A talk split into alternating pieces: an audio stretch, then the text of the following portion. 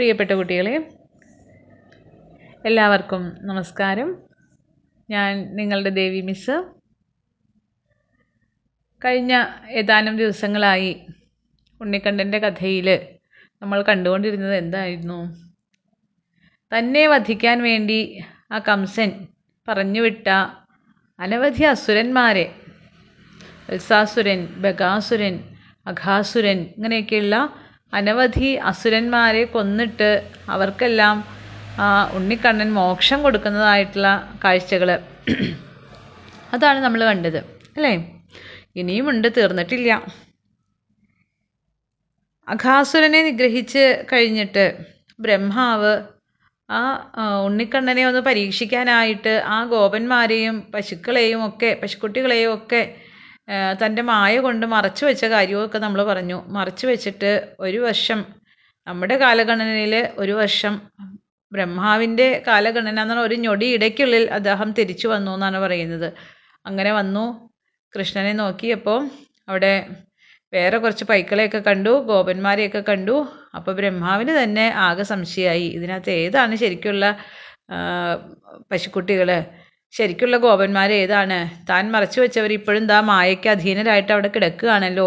ഇതിലാരാണ് യഥാർത്ഥത്തിലുള്ളവരെന്നൊക്കെയുള്ള ആശങ്കകളൊക്കെയായി അങ്ങനെ നിൽക്കുന്ന സമയത്ത് ഭഗവാൻ തന്നെ തന്റെ കൂടെയുള്ള ആ പശുക്കളും ഗോപന്മാരും തന്റെ തന്നെ സ്വരൂപത്തിന്റെ അംശങ്ങളാണെന്ന് കാണിച്ചു കൊടുക്കുന്നുണ്ട്. ആ നീല ശരീരത്തോടു കൂടിയവരായിട്ടും ശംഖ് ചക്രം ഗദ പത്മം ഇവയൊക്കെ വഹിച്ച് നിൽക്കുന്ന ഉണ്ണിക്കണ്ണന്മാരുടെ രൂപത്തിൽ ആ ഗോക്കളെയും ഗോപകുമാരന്മാരെയും ഒക്കെ ആ ബ്രഹ്മാവ് കണ്ട് അങ്ങനെ ബ്രഹ്മാവ് ആ ആനന്ദത്തിൽ ആറാടുന്നതായിട്ടുള്ള ഒരു കാഴ്ചയൊക്കെ നമ്മൾ ഇന്നലെ കണ്ട് അവസാനിപ്പിച്ചു. അവിടെ അതിന് മുന്നിലത്തെ ദിവസം പറഞ്ഞ പോലെ കുട്ടികൾ അഘാസുരനെ വധിച്ച കാര്യമൊക്കെ ഈ ഒരൊറ്റ കാര്യം കൊണ്ടാണ് ഒരു വർഷം കഴിഞ്ഞിട്ടാണ് വീട്ടിൽ പോയി പറയുന്നത്. കൃഷ്ണന്റെ അഞ്ചാമത്തെ വയസ്സിലാണ് അഘാസുരനെ വധിക്കുന്നത് എന്ന് പറയപ്പെടുന്നു. പക്ഷേ ഈ ഒരു വർഷക്കാലം അവർ മായയ്ക്ക് ആ ബ്രഹ്മാവിന്റെ മായയ്ക്ക് അധീനരായിട്ട് കഴിയുകയായിരുന്നു. സ്വന്തം ഗൃഹത്തിലേക്കൊന്നും പോവാനായിട്ട് സാധിച്ചിട്ടില്ല. അങ്ങനെ ഒരു വർഷത്തിന് ശേഷം കൃഷ്ണന് ആറാമത്തെ വയസ്സൊക്കെയായി. ആ സമയത്താണ് ഇവർക്ക് ഒരു എന്താ പറയുക ഭഗവാന്റെ അനുഗ്രഹം കൊണ്ട് ആ ബ്രഹ്മാവ് ആ പഴയ തന്റെ ആ മായയിൽ കിടത്തിയിരുന്ന ഗോപന്മാരെയൊക്കെ അങ്ങ് തിരിച്ചു കൊടുക്കുന്നു. അങ്ങനെ ആ കുട്ടികളും ആ പൈക്കളും ഒക്കെ ഒരു ഉറക്കത്തിൽ നിന്ന് പെട്ടെന്ന് ഉണർന്ന് എഴുന്നേറ്റതുപോലെ അങ്ങ് എഴുന്നേറ്റ് കൃഷ്ണന്റെ അടുത്തേക്ക് ഓടി ചെല്ലുന്നു അങ്ങനെ വൈകുന്നേരമായപ്പോൾ ആ ഗോപന്മാരെയും ഗോക്കളെയും ഒക്കെ കൊണ്ട് കൃഷ്ണൻ എവിടേക്ക് പോയി? ആ ഗോകുലത്തിലേക്ക് പോയി. കുട്ടികൾക്ക് ഇതൊക്കെ തോന്നുന്നത് എന്താ? ഒന്നുറങ്ങി എഴുന്നേറ്റ പോലെ. അത്രയേ ഉള്ളൂ. ഒരു വർഷക്കാലം കഴിഞ്ഞു പോയി എന്നൊന്നും അവരുടെ മനസ്സിലില്ല.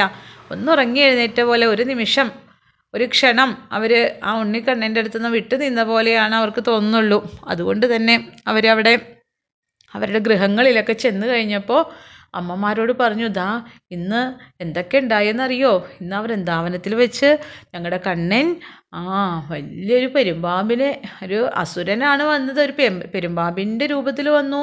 എന്നിട്ടോ ആ പെരുമ്പാമ്പിനെ ആ ഉണ്ണിക്കണ്ണൻ ദാ പെരുമ്പാമ്പ് ഉണ്ണിക്കണ്ണനെ വിഴുങ്ങാൻ നോക്കി. ഉണ്ണിക്കണ്ണൻ ആ പെരുമ്പാമ്പിന്റെ വയറ്റിൽ ചെന്നിട്ടേ ആ തൊണ്ടയിൽ അങ്ങോട്ട് കുടുങ്ങി. എന്നിട്ട് ശരീരം അങ്ങ് വലുതാക്കിയ പെരുമ്പാമ്പിനെ കൊന്നു. പെരുമ്പാമ്പ് ഇങ്ങനെയൊക്കെ കൊല്ലപ്പെട്ടു എന്നൊക്കെയുള്ള കഥകളൊക്കെ അത് കഴിഞ്ഞപ്പോൾ അതിൽ നിന്ന് ഒരു ശരീരം ഒരു ദിവ്യമായിട്ടുള്ളൊരു ശരീരം പുറത്തു വന്നു. അത് അസുരനായിരുന്നു അത്ര എന്നൊക്കെയുള്ള കഥകളൊക്കെ വളരെ അത്ഭുതത്തോട് കൂടിയിട്ട് കുറച്ച് പൊടിപ്പും തൊങ്ങലൊക്കെ വെച്ച് അവരുടെ ആ ഒരു അതിശയം ആ ഉണ്ണിക്കണ്ണൻ ചെയ്ത കാര്യങ്ങളൊക്കെ ഓർത്തിട്ടുള്ള അവരുടെ അതിശയവും സന്തോഷവും ഒക്കെ വാക്കുകൾ കൊണ്ട് പ്രകടിപ്പിച്ചു അമ്മമാരോടൊക്കെ. അവരും വളരെ അതിശയത്തോടു കൂടിയിട്ട് അതെല്ലാം കേട്ട് നിന്നു എന്നാണ് പറയണത്. ഇതുകൊണ്ടൊന്നും കഴിഞ്ഞില്ല. വീണ്ടും കംസന് വല്ലാത്ത ദേഷ്യമായി. കാരണം എന്താ? താൻ വിട്ട ബഗാസുരൻ വത്സാസുരൻ പിന്നെ ആരാണ്? അഘാസുരൻ ഇവരെയൊക്കെ ആ ചെറിയ കുഞ്ഞ് ഇത്ര ചെറുപ്പത്തിലേ തന്നെ അവൻ ഇത്ര പരാക്രമമാണെങ്കിൽ ഇത്ര ബലമാണെങ്കിൽ അവൻ വലുതായാലത്തെ അവസ്ഥ എന്തായിരിക്കും? തന്നെ മാത്രമല്ല തന്റെ ഈ രാജ്യം തന്നെ ചിലപ്പോൾ അവൻ വച്ചേക്കില്ല. അതുകൊണ്ട് അവൻ വലുതായി വന്നു കഴിഞ്ഞാൽ ഒരു ചെറിയ ചെറിയ ചെടിയാണെങ്കിൽ അതിനെ നമുക്ക് എന്ത് ചെയ്യാം? നിഷ്പ്രയാസം അതിനെ വേരോടുകൂടി പിഴുത് കളയാനായിട്ട് സാധിക്കും. പക്ഷേ അത് വളർന്ന് വലിയൊരു വൃക്ഷമായി കഴിഞ്ഞാൽ അതിനെ നശിപ്പിക്കുക എന്ന് പറയുന്നത് അത്ര എളുപ്പമുള്ള കാര്യമൊന്നുമല്ല. അതുകൊണ്ട് ഈ ഉണ്ണിക്കുട്ടനായിരിക്കുന്ന സമയത്ത് തന്നെ ആ കുട്ടിയായിട്ടിരിക്കുന്ന സമയത്ത് തന്നെ ആ കൃഷ്ണനെ നശിപ്പിക്കണം എന്നേക്കുമായിട്ട് ഇല്ലായ്മ ചെയ്യണം എന്നൊക്കെയാണ് കംസന്റെ ആഗ്രഹം. അതിനു വേണ്ടിയിട്ട് എന്ത് ചെയ്തു കംസൻ? അടുത്ത ആളെ പറഞ്ഞു വിടാനുള്ള തയ്യാറെടുപ്പുകളൊക്കെ ആയിരുന്നു അങ്ങനെ ഈ വൃന്ദാവനത്തിന്റെ അടുത്ത് കംസൻ എന്ത് ചെയ്തു എന്നറിയോ ആ അവിടെ വലിയ ഒരു കാട് വേറെയുണ്ട്. ആ കാട്ടിൽ വേറെ ഒരു അസുരനെ പറഞ്ഞു വിട്ടു. അതാണ് നമ്മളുടെ ഇന്നത്തെ കഥ. പതിവ് പോലെ ഓരോ ദിവസവും രാവിലെ എഴുന്നേറ്റ് കൃഷ്ണനും ബലരാമനും ഒക്കെ ഗോപന്മാരുടെ കൂടെ അന്ന് കഴിക്കാനുള്ള ഭക്ഷണമൊക്കെ എടുത്തിട്ട് അങ്ങനെ പോകാറുണ്ടല്ലോ ആ കാട്ടിലേക്ക്. അതുപോലെ അന്നും ഇവർ പോയി അവിടെ ചെന്ന് ആ സുന്ദരമായിട്ടുള്ള വനത്തിലെ കാഴ്ചകളൊക്കെ കണ്ട് പക്ഷികളെയും മൃഗങ്ങളെയൊക്കെ കണ്ട് അങ്ങനെ അതിലൊക്കെ മനം മയങ്ങി അതൊക്കെ ആസ്വദിച്ച് അവരങ്ങനെ നടക്കുകയായിരുന്നു. അങ്ങനെ നടന്ന് കൃഷ്ണൻ പല എന്താ വിചിത്രങ്ങളായിട്ടുള്ള കാഴ്ചകളൊക്കെ ബലരാമനെയൊക്കെ കാണിച്ചു കൊടുക്കുന്നുണ്ട്. ആ എന്തൊരു ഭംഗിയാലേ ഏട്ടാ കാണാനായിട്ട്. ഈ ആ പക്ഷിയെ നോക്കൂ എന്തൊരു രസം അതിന്റെ ശബ്ദം കേൾക്കാനായിട്ട്. അപ്പോൾ ബലരാമൻ ഇതാ നോക്കൂ ആ താമരക്കുളത്തിൽ കണ്ടോ എന്ത് ഭംഗിയുള്ള പൂക്കളാണ് നിൽക്കുന്നത്.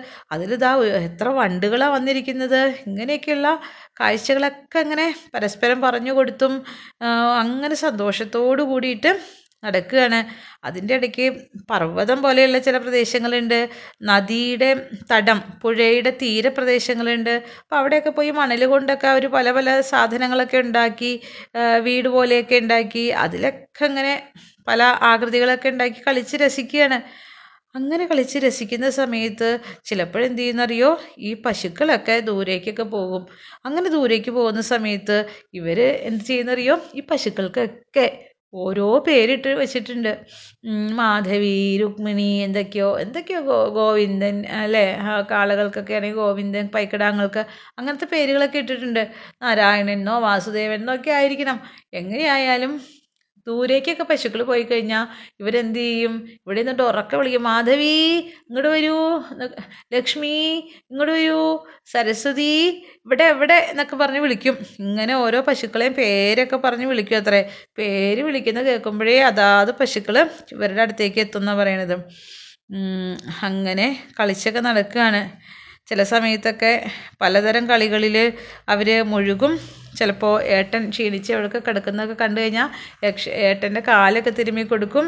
അങ്ങനെയൊക്കെ കണ്ണൻ ഇവരുടെ കൂട്ടുകാരുടെയൊക്കെ ഇടയിൽ വലിയ ആളായിട്ട് അങ്ങനെ നടക്കുകയാണ് അല്ലേ? അങ്ങനെ നടക്കുന്ന സമയത്തേ ഒരു ദിവസം ഒരു കുറച്ച് സമയമൊക്കെ കഴിഞ്ഞപ്പോൾ അവരുടെ കൂട്ടുകാരിൽ ആ ഗോപകുമാരന്മാരിൽ ഒന്ന് രണ്ട് പേര്. ശ്രീതാമാവ് പിന്നെന്താ സുബാലൻ തോക കൃഷ്ണൻ എന്നൊക്കെ പറയുന്ന ചില കൂട്ടുകാരുണ്ട്. ആ ഗോപന്മാർ വന്നിട്ട് വളരെ സ്നേഹത്തോട് കൂടിയിട്ട് നമ്മുടെ ഉണ്ണിക്കണ്ണനോട് പറയാ രാമ ദാ കൃഷ്ണ നിങ്ങൾക്കറിയോ നമ്മുടെ ഈ വനത്തിന്റെ തൊട്ടപ്പുറത്ത് എന്തൊരു ഭംഗിയുള്ള വനം ഉള്ളതെന്നറിയോ? അവിടെ നിറച്ചും താലമരങ്ങളുണ്ട് അത്രേ താലമരങ്ങൾ എന്ന് വെച്ച് കഴിഞ്ഞാൽ എന്താ നിറയെ താലഫലങ്ങളുണ്ട് അതിൽ അതിൽ നിറയെ ഇങ്ങനെ മൂത്ത് പഴുത്ത് കിടക്കുകയാണ് അവയൊക്കെ. ആ മരങ്ങളിലുണ്ടെന്ന് മാത്രമല്ല എത്ര പഴങ്ങളാണെന്നറിയോ താഴെ വീണ് കിടക്കുന്നത്. നല്ല മൂത്ത് പഴുത്ത അതിന്റെ മണം ഇങ്ങനെ ഇവിടേക്ക് അടിച്ചിട്ട് വയ്യ. അതിന്റെ ഗന്ധം ഇങ്ങനെ ആസ്വദിച്ച് ആസ്വദിച്ച് ഞങ്ങൾക്കൊക്കെ ദാ കൊതിയായിട്ട് വയ്യ. പക്ഷെ ഞങ്ങൾക്ക് അവിടേക്ക് പോകാൻ പേടിയാ. കാരണം എന്താണെന്നറിയോ അവിടെ വലിയൊരു അസുരനുണ്ട് അത്രേ അസുരൻ എന്ന് പറഞ്ഞു കഴിഞ്ഞാൽ ധേനുകൻ എന്നാണ് അത്ര അവന്റെ പേര്. കഴുതയുടെ രൂപത്തിൽ അവൻ അവിടെ ജീവിക്കുക എന്ന് പറയണു കഴുതയുടെ രൂപത്തിൽ ധേനുകൻ എന്ന് പറഞ്ഞൊരു അസുരൻ അവിടെ ഉണ്ടത്രേ.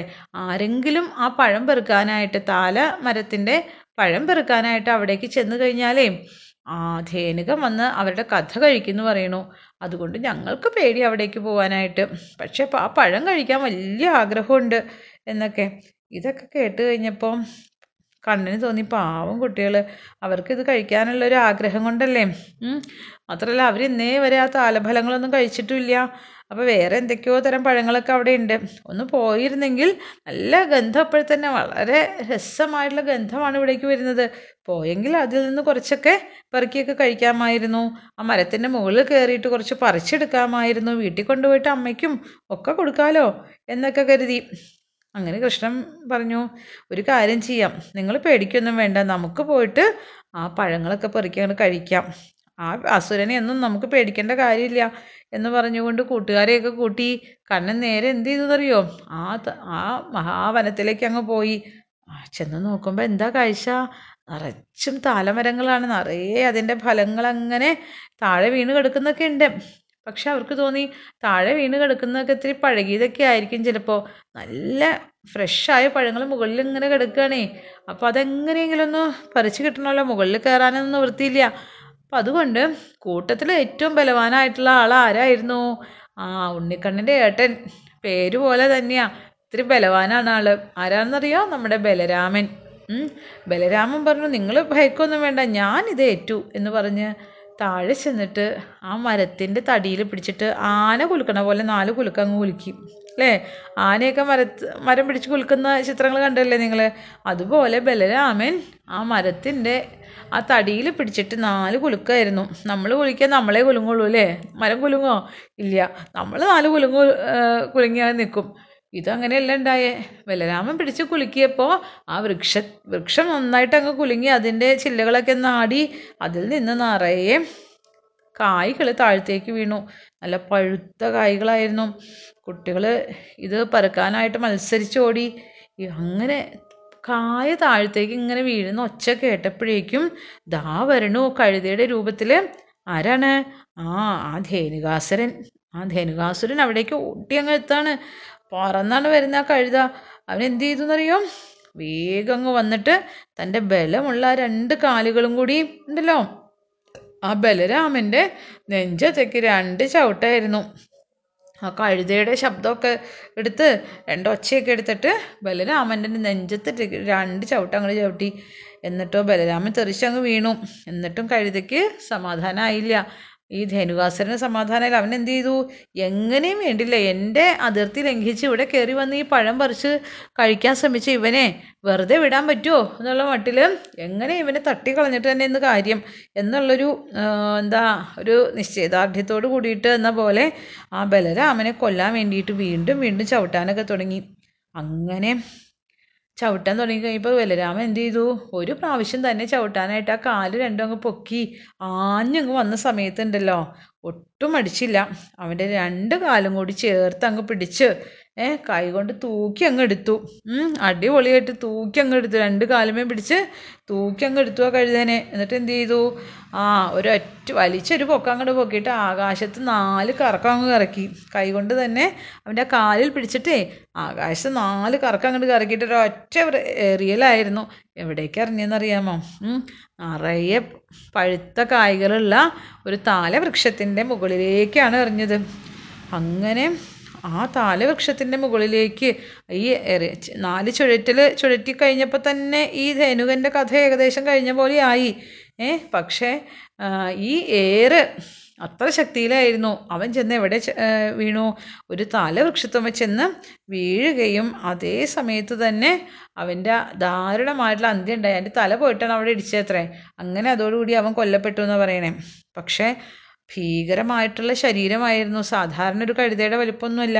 വലിയ ശരീരമായിരുന്നു അത്ര ഈ ധേനുകന്റെ ആ വലിയ ശരീരം വന്ന് വീണപ്പോൾ അതിന്റെ ഒരു ആഘാതം കൊണ്ട് എന്തു പറ്റി? ഈ താലവൃക്ഷം. വലിയ താലവൃക്ഷമായിരുന്നു. പക്ഷെ അതുപോലും ആ ഇളകി ഒരൊറ്റ ഒരൊറ്റ മറിച്ചിലായിരുന്നു. മറിഞ്ഞു വീണത് തൊട്ടടുത്ത വൃക്ഷത്തുമ്മേക്കാണ് കാടല്ലേ? നിറച്ച് വൃക്ഷങ്ങളുണ്ട്. അടുത്ത വൃക്ഷത്തുമ്മേക്ക് വീണു. ആ വൃക്ഷം മറിഞ്ഞു. ആ വൃക്ഷത്തുമ്മത്തെ അവസ്ഥ എന്താ? ഈ രണ്ട് ഭാരമാണ്. ഒന്ന് ധേനുകന്റെ ഭാരം മറ്റേത് ആ താലവൃക്ഷത്തിന്റെ ഭാരം. ഇത് രണ്ടും കൂടി ഒരുമിച്ച് വന്നു കഴിഞ്ഞപ്പോൾ ആ വൃക്ഷവും താഴെ പതിച്ചു. അങ്ങനെ ഒന്നിനു മീതെ മറ്റൊന്ന് എന്നുള്ള രീതിയിൽ കുറേ ആ പരിസരത്ത് നിന്ന വൃക്ഷങ്ങളൊക്കെ താഴെ വീണു അത്രേ. അങ്ങനെ ആ കഴുതയുടെ അല്ലെങ്കിൽ ആ ധേനുകാസുരന്റെ ശരീരം താഴെ പൊട്ടി തകർന്ന് വീണു. അങ്ങനെ നിറയെ താലവൃക്ഷങ്ങളുടെ ഫലങ്ങളും ഇവന്റെ ശരീരവും ഒക്കെ കൂടി ആ താഴെ അങ്ങനെ വീണ് കിടന്നു. അത് കണ്ട് മറ്റേ രാമനും കൃഷ്ണനും ബാക്കിയുള്ള ഗോപന്മാരും ഒക്കെ അവിടേക്ക് ഓടി വന്നു. ഓടി വന്നിട്ട് എന്ത് ചെയ്തു? കുറച്ച് താ ആ താലഫലങ്ങളൊക്കെ അവരെടുത്ത് ഭക്ഷിക്കുകയൊക്കെ ചെയ്തു. പിന്നെന്താ ഈ ധേനുകനെ കൊന്ന് ഇട്ടേക്കുന്ന കാഴ്ച കണ്ടപ്പോൾ അവർക്ക് വലിയ സന്തോഷമായി അവരെ പോലെ തന്നെ ദേവന്മാർക്കും വലിയ സന്തോഷമായി അവർ പുഷ്പവൃഷ്ടിയൊക്കെ നടത്തി. അങ്ങനെ വാദ്യങ്ങൾ മുഴക്കി എന്നൊക്കെ പറയണു എങ്ങനെയായാലും അതോട് കൂടിയിട്ട് ധേനുകാസുരന്റെ കഥ കഴിഞ്ഞല്ലോ. പക്ഷേ അതുകൊണ്ടൊന്നും തീർന്നില്ല. ധേ തങ്ങളുടെ നേതാവായിട്ടുള്ള ഈ ധേനുകനെ വധിച്ചു എന്ന് അറിഞ്ഞപ്പോഴേക്കും ധേനുകന്റെ ബന്ധുക്കൾ കുറേ പേരൊക്കെ ഉണ്ടായിരുന്നു അവിടെ. സുഹൃത്തുക്കളും ബന്ധുക്കളുമായിട്ടൊക്കെ കുറേ കഴുതകൾ കുറേ അസുരന്മാർ കഴുതകളുടെ രൂപം ധരിച്ച് അവിടെ ഉണ്ടായിരുന്നു ആ കാട്ടിൽ അവരെല്ലാം അങ്ങ് പാഞ്ഞെടുത്ത് വന്നു. പാഞ്ഞെടുത്ത് വന്ന് ബലരാമനെയും കൃഷ്ണനെയും ആ കൂട്ടുകാരെയൊക്കെ നിഗ്രഹിക്കാനൊക്കെ ആയിട്ട് ശ്രമിച്ചു അത്രേ. പക്ഷേ ഇവരുടെ അടുത്തല്ലേ കളി. ഇവരാരും വെറുതെ വിട്ടില്ല. ആ വന്ന ആൾക്കാരെയൊക്കെ ഇവർ നിഗ്രഹിച്ചു വിട്ടു എന്നാണ് പറയുന്നത് ധേനുകനെ മാത്രമല്ല ധേനുകന്റെ കുടുംബക്കാരെ സുഹൃത്തുക്കളെയും കൂടി ഇല്ലായ്മ ചെയ്തു. അതോടുകൂടിയിട്ട് ആ അസുരന്മാരുടെ ശല്യം എന്നേക്കുമായിട്ട് അവിടെ ഇല്ലാണ്ടായി. അന്നു മുതൽക്ക് ആ വനം ബാക്കിയുള്ള ആളുകൾക്കും കൂടി എന്തായി? ആശ്രയിക്കാൻ പറ്റുന്ന തരത്തിലായി. മനുഷ്യരും മറ്റു മൃഗങ്ങളും പക്ഷികളും ഒക്കെ. അത് ഈ ധേനുകൻ അവിടെ വാഴുന്ന കാരണം കൊണ്ട് അവിടുത്തെ പക്ഷി മൃഗാദികൾ പോലും ആ കാടിനെ ഉപേക്ഷിച്ച് പോയേക്കായിരുന്നു. മനുഷ്യർ മാത്രമല്ല പക്ഷി മൃഗാദികൾ പോലും അവിടേക്ക് കടക്കാറില്ല. അത്രയും മോശമായിട്ടുള്ള അവസ്ഥയായിരുന്നു. ഇപ്പം അതല്ല അവസ്ഥ. ഇപ്പോൾ അവർ ചത്തൊടുങ്ങിയതോട് കൂടിയിട്ട് പക്ഷികളും മൃഗങ്ങളൊക്കെ ധാരാളം വരാൻ തുടങ്ങി. മനുഷ്യരും ഒക്കെ വന്നു. അങ്ങനെ സന്തോഷത്തോടു കൂടിയിട്ട് അവിടെ ആളുകളൊക്കെ ആ വനത്തിലും വരികയും അവിടുത്തെ താലഫലങ്ങളൊക്കെ ധാരാളമായിട്ട് ഭക്ഷിക്കുകയും ഒക്കെ ചെയ്തു. അങ്ങനെ വൈകുന്നേരമായപ്പം ഇതൊന്നും സംഭവിക്കാത്ത പോലെ ഇവരെന്ത് ചെയ്തു? തങ്ങളുടെ ഗോകുലത്തിലേക്ക് പശുക്കളെയും ഗോപന്മാരെയൊക്കെ കൊണ്ട് കൃഷ്ണനും ഒക്കെ പോയി എന്നാണ് പറയണേ. പിന്നെ ഉണ്ടായി ചില സംഭവങ്ങളൊക്കെ. അങ്ങനെ പോയി. പിന്നെ അടുത്ത ദിവസം വന്നു കഴിഞ്ഞപ്പോഴാണ് ഇവർ ഈ ഗോപന്മാർ ഇടയ്ക്ക് ആ വെള്ളം കുടിക്കാനായിട്ട് പോകുമല്ലോ പശുക്കൾക്ക് വെള്ളം കൊടുക്കാനും ഗോപന്മാർ വെള്ളം കുടിക്കാനൊക്കെ ആയിട്ട് പോവാറുണ്ടല്ലോ. എവിടെയാണ് വെള്ളം കുടിക്കാൻ പോകുന്നതെന്ന് വെച്ചാൽ ആ കാളിന്തി എന്ന് പറയുന്ന നദിയിലാണ്. തൊട്ടടുത്തുള്ള നദിയാണ് അല്ലേ? പക്ഷേ കാളിന്തിയുടെ കുറച്ച് ദൂരേക്ക് മാറി ഒരു കയമുണ്ടത്രേ. അവിടെ പോയിട്ട് ഒരു ദിവസം ഈ ഗോപന്മാരും ഗോക്കളൊക്കെ അവിടെ പോയിട്ട് വെള്ളം കുടിച്ചു. വെള്ളം കുടിക്കാനായിട്ട് പോയി കുറേ സമയം കഴിഞ്ഞിട്ടും ഇവരെ കാണാഞ്ഞ് ഉണ്ണിക്കണ്ണനും ബലരാമനും കൂടി പോയി നോക്കിയപ്പോൾ കാണുന്ന കാഴ്ച എന്താണ്? ആ ആ കാളിന്തിന്ന് വെള്ളം കുടിക്കാൻ പോയ ഗോപന്മാർ കുറേ പേര് പോയിരുന്നു. അവരൊക്കെ അവിടെ മരിച്ചു കിടക്കുന്നു. ആ ആ അതുപോലെ തന്നെ പൈക്കളെ നോക്കി. അപ്പോൾ പൈക്കളെ കാണാനില്ല. നോക്കിയപ്പോൾ വെള്ളം കുടിച്ചിട്ട് അവയും ചത്തു കിടക്കുന്നു. തൊട്ടടുത്ത് നോക്കുമ്പോൾ ചില വൃക്ഷങ്ങളൊക്കെ ആകെ വാടിക്കരിഞ്ഞാണ് അത്ര നിൽക്കുന്നത് അപ്പോൾ എന്താ ഇതിന്റെ കാര്യം എന്ന് ഭഗവാൻ ആലോചിച്ചു. ഭഗവാൻ മനസ്സിലായി ഇത് വെറുതെ അല്ല. ഇവിടെ കാളി എന്ന് പറഞ്ഞിട്ട് ഒരുത്തൻ ഈ കയത്തിൽ ഈ കാളിന്തി നദിയുടെ ഈ കയത്തിൽ ജീവിക്കുന്നുണ്ട്. ഈ കാ കാളിയന്റെ വിഷം കലർന്നിട്ട് എന്താ ദുഷ്ടമായി തീർന്ന ഈ വെള്ളം കുടിച്ചിട്ടാണ് തന്റെ കൂട്ടുകാരും തന്റെ പൈക്കളും ഒക്കെ ദാ ഇവിടെ ചത്ത് കിടക്കുന്നത്. എന്ന് മനസ്സിലായി. ആ ഉണ്ണിക്കണ്ണൻ എന്ത് ചെയ്തു? തന്റെ ആ ഒരു സങ്കല്പം കൊണ്ട് വേഗം തന്നെ ആ ഒരു എന്താ തന്റെ ആ ഒരു കടാക്ഷം കൊണ്ട് തന്നെ തന്റെ ഗോപന്മാർക്കും ആ പൈക്കൾക്കും ഒക്കെ ജീവൻ കൊടുത്തു എന്നാണ്. ഒരു ഉറക്കത്തിൽ നിന്ന് എഴുന്നേറ്റതുപോലെ തന്നെ അവർക്കെല്ലാം ബോധം വീണ് അവരെല്ലാവരും അവിടുന്ന് ചാടി എഴുന്നേറ്റ്. ഭഗവാനെയൊക്കെ സ്തുതിച്ചു. അങ്ങനെ ആ ഗോപന്മാർക്കൊക്കെ ജീവൻ കൊടുത്തു. അത് കഴിഞ്ഞിട്ടും എന്താ ഈ ചെയ്യുക ഈ വെള്ളം കാളിന്തിയിലെ വെള്ളം ആർക്കും ഉപയോഗിക്കാനായിട്ട് സാധിക്കുന്നില്ല. കാരണം എന്താ? ഈ കാളി എന്ന് പറയുന്ന ഉഗ്രനായിട്ടുള്ള ഒരു സർപ്പം ഈ കയത്തിലുണ്ടല്ലോ. ഇതിന്റെ വിഷം കൊണ്ട് അവിടുത്തെ ആ ജലം മുഴുവൻ അശുദ്ധിയായി കഴിഞ്ഞിരിക്കുകയാണ്. അപ്പോൾ ആ സർപ്പത്തെ എങ്ങനെയെങ്കിലും ഒന്ന് അവിടെ നിന്ന് മാറ്റണം എന്നായി ഭഗവാന്റെ ചിന്ത. അല്ലെങ്കിൽ എന്താ ഒരാൾക്കും അവിടെ പോകാനായിട്ട് സാധിക്കില്ല.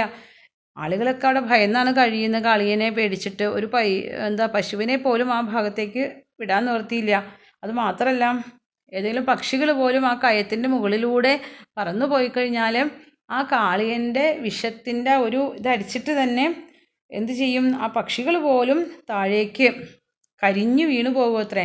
അത്രയ്ക്കും ക്രൂരമായിട്ടുള്ള വിഷം അത്രയ്ക്കും വീര്യമേറിയ വിഷമാണ് അതിലുള്ളതെന്ന് പറയുന്നു. ആ പക്ഷികൾ പോലും കരിഞ്ഞു വീഴണമെങ്കിൽ എന്തൊരു വലിയ വിഷാംശമാണ് അവിടെ ഉണ്ടാവുക.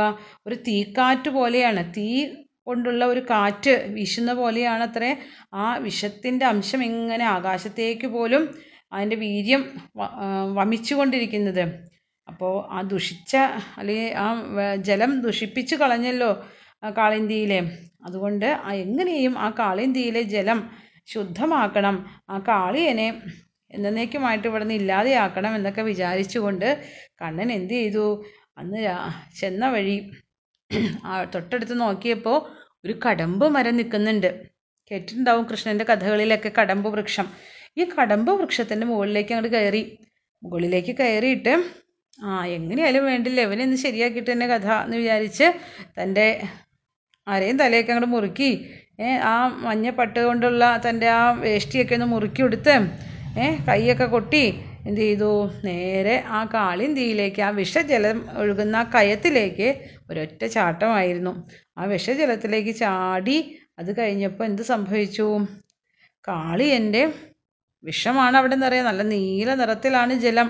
ഒരു കഷായം പോലെ കിടക്കുകയാണ് ആ വിഷാംശം കൊണ്ട്. അതിലേക്കാണ് ആ കാ അവിടെ ആ കാളിയന്റെ ആ എന്താ ആ കയത്തിലേക്കാണ് നമ്മുടെ ഉണ്ണിക്കണ്ണനെടുത്ത് ചാടിയിരിക്കുന്നത്. കാളിയന്റെ കഥ എന്ന് പറഞ്ഞു കഴിഞ്ഞാൽ എന്താണെന്നറിയാം നൂറ് ഭണങ്ങളുണ്ട്. വലിയൊരു സർപ്പമാണ്. ഉഗ്രവിഷമുള്ള വലിയ സർപ്പമാണ്. നൂറ് ഭണങ്ങളുള്ള ശിരസ്സാണ് അതിനുള്ളത്.